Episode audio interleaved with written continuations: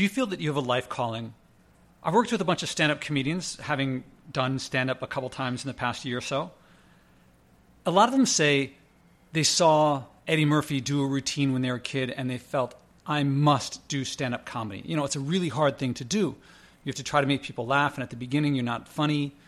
It takes, you have to do all the solo work. You get heckled, but people love it. Sometimes they get great at it, and it's their calling. Growing up in the 70s, I remember thinking, in the 60s, there was so much turmoil and so many people with civil rights, with Vietnam, so many people were taking leadership roles. And I remember thinking, I wish I lived in a time like that. Not that I wish that there were problems, but I felt like everyone would want to take a leadership role like that. It felt so natural that I felt it couldn't be just me. It must be something that everyone likes. You know, there's some food that everybody loves. I think everybody loves apples, or pretty close. Not everybody necessarily loves Brussels sprouts. I love them. Not everybody does. I can tell when I love Brussels sprouts, not everybody loves them. But this felt more like an apple thing. I felt like everybody would want to take a leadership role. I felt everybody would want, if they had the opportunity, to give their generations I Have a Dream speech. I thought it was universal, but maybe not. Until recently, I always felt everyone would want, if we lived in historic times where we needed great national, global leadership, that everybody would want to step up. So until recently, I always felt others could probably do it better. I mean, there's a lot of people out there. I wouldn't want to compete with people who could do who could take on leadership roles much better. And it's dawning on me now that almost nobody wants to take a leadership role, despite the huge lack of leadership in the world. A lot of people want to criticize the existing would be leaders. A lot of people want to write stories and books, take people down. It's dawning on me that people don't actually want to step up and take a leadership role. In fact, not many people, it seems, even want to change at all. They don't want to try to pollute less. They don't want to try to change their diet. Or maybe they'll try changing their diet or foregoing a little bit of plastic here and there, but not to change your life to live sustainably or to change to to not think of a pandemic or being locked down as being a burden or, or a chore, but an opportunity. I mean, some people are, but I guess you know, unit three of my book is how to how to lead yourself, and it tells you how to change your environment's beliefs and behaviors in order to create the emotions that you want. And when you create the emotions that you want, you don't feel like it's a burden or a chore. You don't feel like you're suffering. You feel like, well, this is a challenging situation, but challenges is where people rise to the occasion. I'm going to do that which is how it feels for me. That is not me being privileged, which is, I think, what most people like. I've seen people comment on when someone says they're making an opportunity to this and someone says, oh, you're a white male. That's not what I'm talking about. Because anybody can do, anyone can change their way, their outlook. Of course, Viktor Frankl is the one to go to, is, is one of my go to people in this situation because whatever your situation, it was not you're in Auschwitz. And he was in Auschwitz and he made his life about bliss and love. Or Jean Dominique Bauby, he's the man who experienced the diving bell and the butterfly, where he had a stroke that left him locked in, where he had only control of his left eyelid. And he wrote a book that became a bestseller, a wonderful book, that be, when it became a movie, no one wants to be locked in and to have control over, have the only voluntary, voluntary control over your body to be your left eye. But he did. And I don't think it's an enviable life, but he made something of it. The world has changed and we have the option to change with it, it seems easy for me to change with it because the changes are obvious. Look, I'd love to live in a world where I could flap my arms and fly like a bird. I can't, but that doesn't bring me down. Well, I live in a world in which I got to wear a mask. That doesn't bring me down. It doesn't make me feel bad.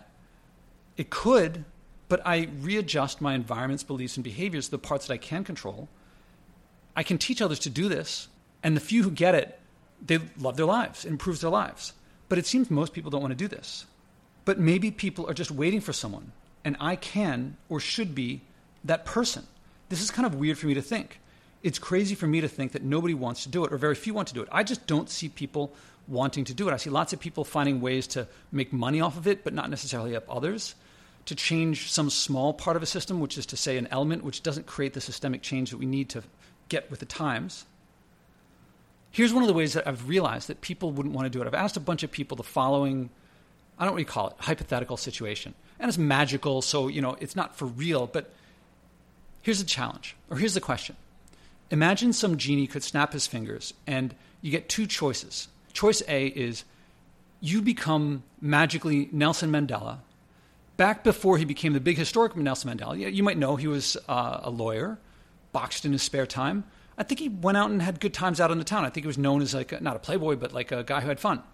Okay, you get to become him then, and now you still are you. You get to observe it, but what will happen somehow magically is that you will live Nelson Mandela's life. And unlike him, you'll know exactly what will happen.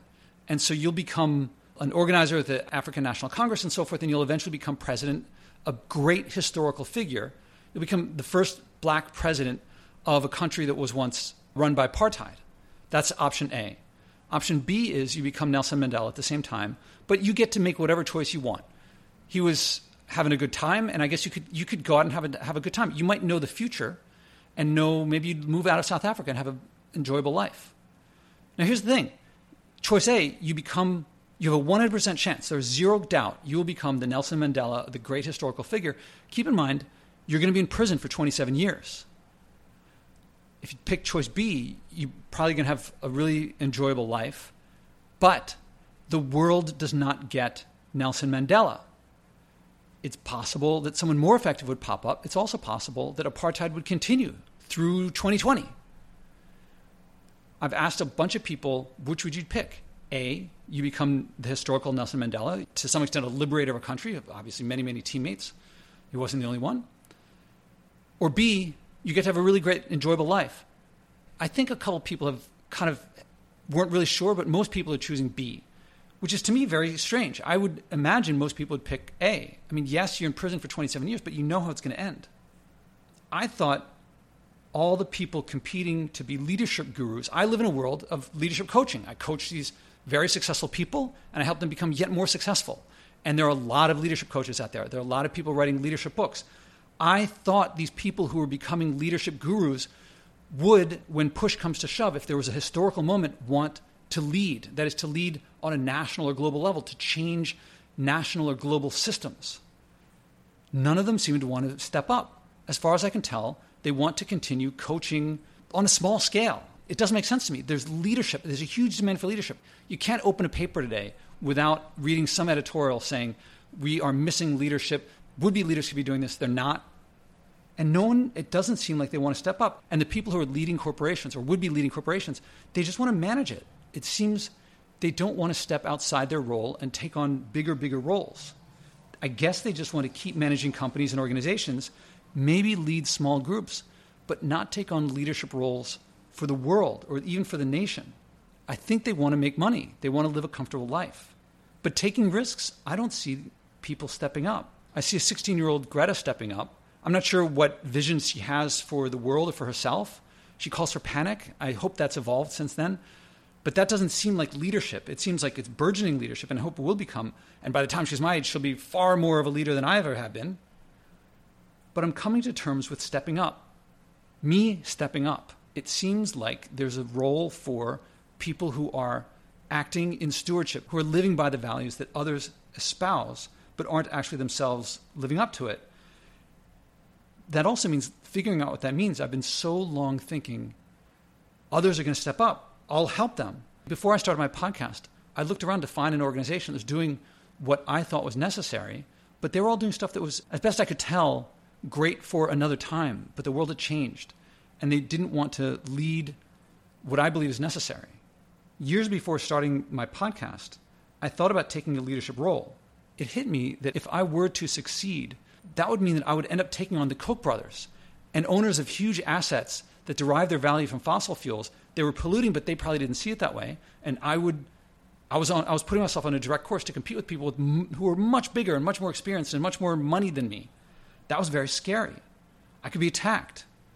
Martin Luther King, Gandhi, they were killed for what they did. Although I didn't see taking a leadership role in the environment as a life or death thing, those were my role models anyway. And I realized when I first started thinking about speaking on the podcast and then maybe on bigger occasions later, I realized that I think that when Martin Luther King had the opportunity to speak on the Washington Mall, he probably didn't want to give the speech. I bet he thought to himself, is there anyone else who could do this? I guess I have to. I mean, he'd prepared for it for a long time, not for that particular speech, although he was prepared for it. I bet he was really nervous about it. I bet he didn't want to do it. I'm not sure. but it sounds pretty scary. Although, you know, when I think about when I teach people to take initiative, a lot of them think, oh, I'm scared about success. They don't say it like that, but they think of what happens. Maybe I'll take on something really big and I won't be able to handle it. And I have to remind them when someone goes to play Carnegie Hall, the last thing they did before playing Carnegie Hall wasn't their first scale. They're not worried about their fingers hitting the wrong key if it's playing piano. Because just before playing Carnegie Hall, they played a nearly Carnegie Hall venue. And before that one, they played a nearly that venue. And before that, a nearly that venue. And before, you know, if you go all the way back, there was their, when the first time they played a recital for public people, people they didn't know in the audience. Well, the one before that was people that they didn't know that well. And before that was, you know, somewhere was for their first family members. Before that was the first time they played with their teacher. And all these little baby steps, by the time you reach the big time, you're not worried about these small things. So maybe Martin Luther King was ready for it. I'm not sure. But it's still kind of weird for me to think. Is it crazy for me to think of taking on a role like theirs, like King, Gandhi, Mandela, and so on? Does anybody else want to? Do other people want to do it and they're trying but aren't making their way to? Or do they not want to do it and they're not trying? Up until very recently, I thought everybody was chomping at the bit to change first and want to take on these changes. But I guess not. So I'm still figuring out how. I'm deciding to act. Part of what I'm saying right here, right now, to you, to this microphone right here, is that I'm deciding to act more assertively. I'm telling myself it's time to step up. If you see ideas or opportunities that I don't, please tell me because most of the advice that's out there is how to gain market share, it's how to sell more books, it's how to do well for yourself. Or if it's in stewardship, it's how to do small scale things, not how to change the world. But I feel like that's what we need. When we say, what we've been saying for decades, for generations, is if we don't change now, say reducing our greenhouse gas emissions, changing our culture in different ways, we're going to have to change really fast later on. And everyone's like, well, we'll do it later. Well, now we have to do it really fast. And I think no matter how fast we change, still there's going to be lots of really big troubles, meaning economies shattered, meaning populations dropping. That means people dying in large numbers, which means wars over resources, which means it's a lot easier for demagogues and warlords to pop up than for calm voices. That's what I see could happen. The longer we don't act becomes more and more likely, which tells me it's time to act, which tells me I got to figure this out. I can't believe there aren't lots of other people trying to figure it out, but I don't see it. So, in the meantime, as long as I see people preferring choice B from the genie of, you know, I just rather live a comfortable life and hopefully I'll be gone before it really hits the fan, this is shocking to me, but I guess in the meantime, I see why I feel unique in finding the joy in not flying by choice. It's still nearly incomprehensible to me that people can learn how their behavior hurts others. I just read about how many people are suffering in Bangladesh from sea levels rising, from being displaced from their homes. And on a per capita basis, we in the US and Europe and the West are emitting way more greenhouse gases than them. They're suffering first. It'll come to us soon enough. They're suffering first, but for our emissions and our, our ancestors' emissions, our culture's emissions, and we're not changing. And it's just shocking to me that people can, can be faced with responsibility. Responsibility to me means that's something I'd like. I like taking responsibility for things, especially behavior of mine that others would be hurt by and that they're helpless to prevent.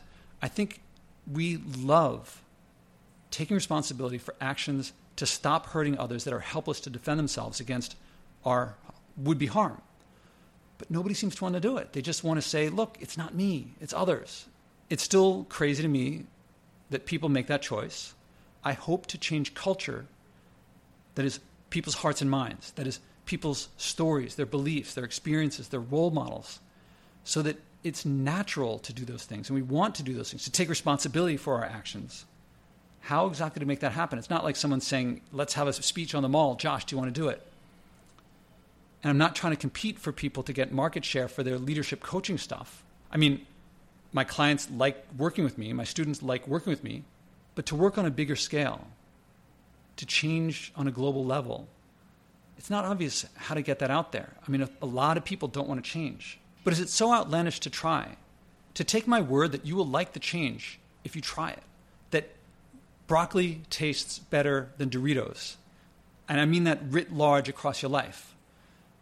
going back to living in harmony with nature, not stepping on the gas, realizing that we're heading toward a cliff or brick wall. Is it so crazy to think that we'll all be glad when we make that change? And we can.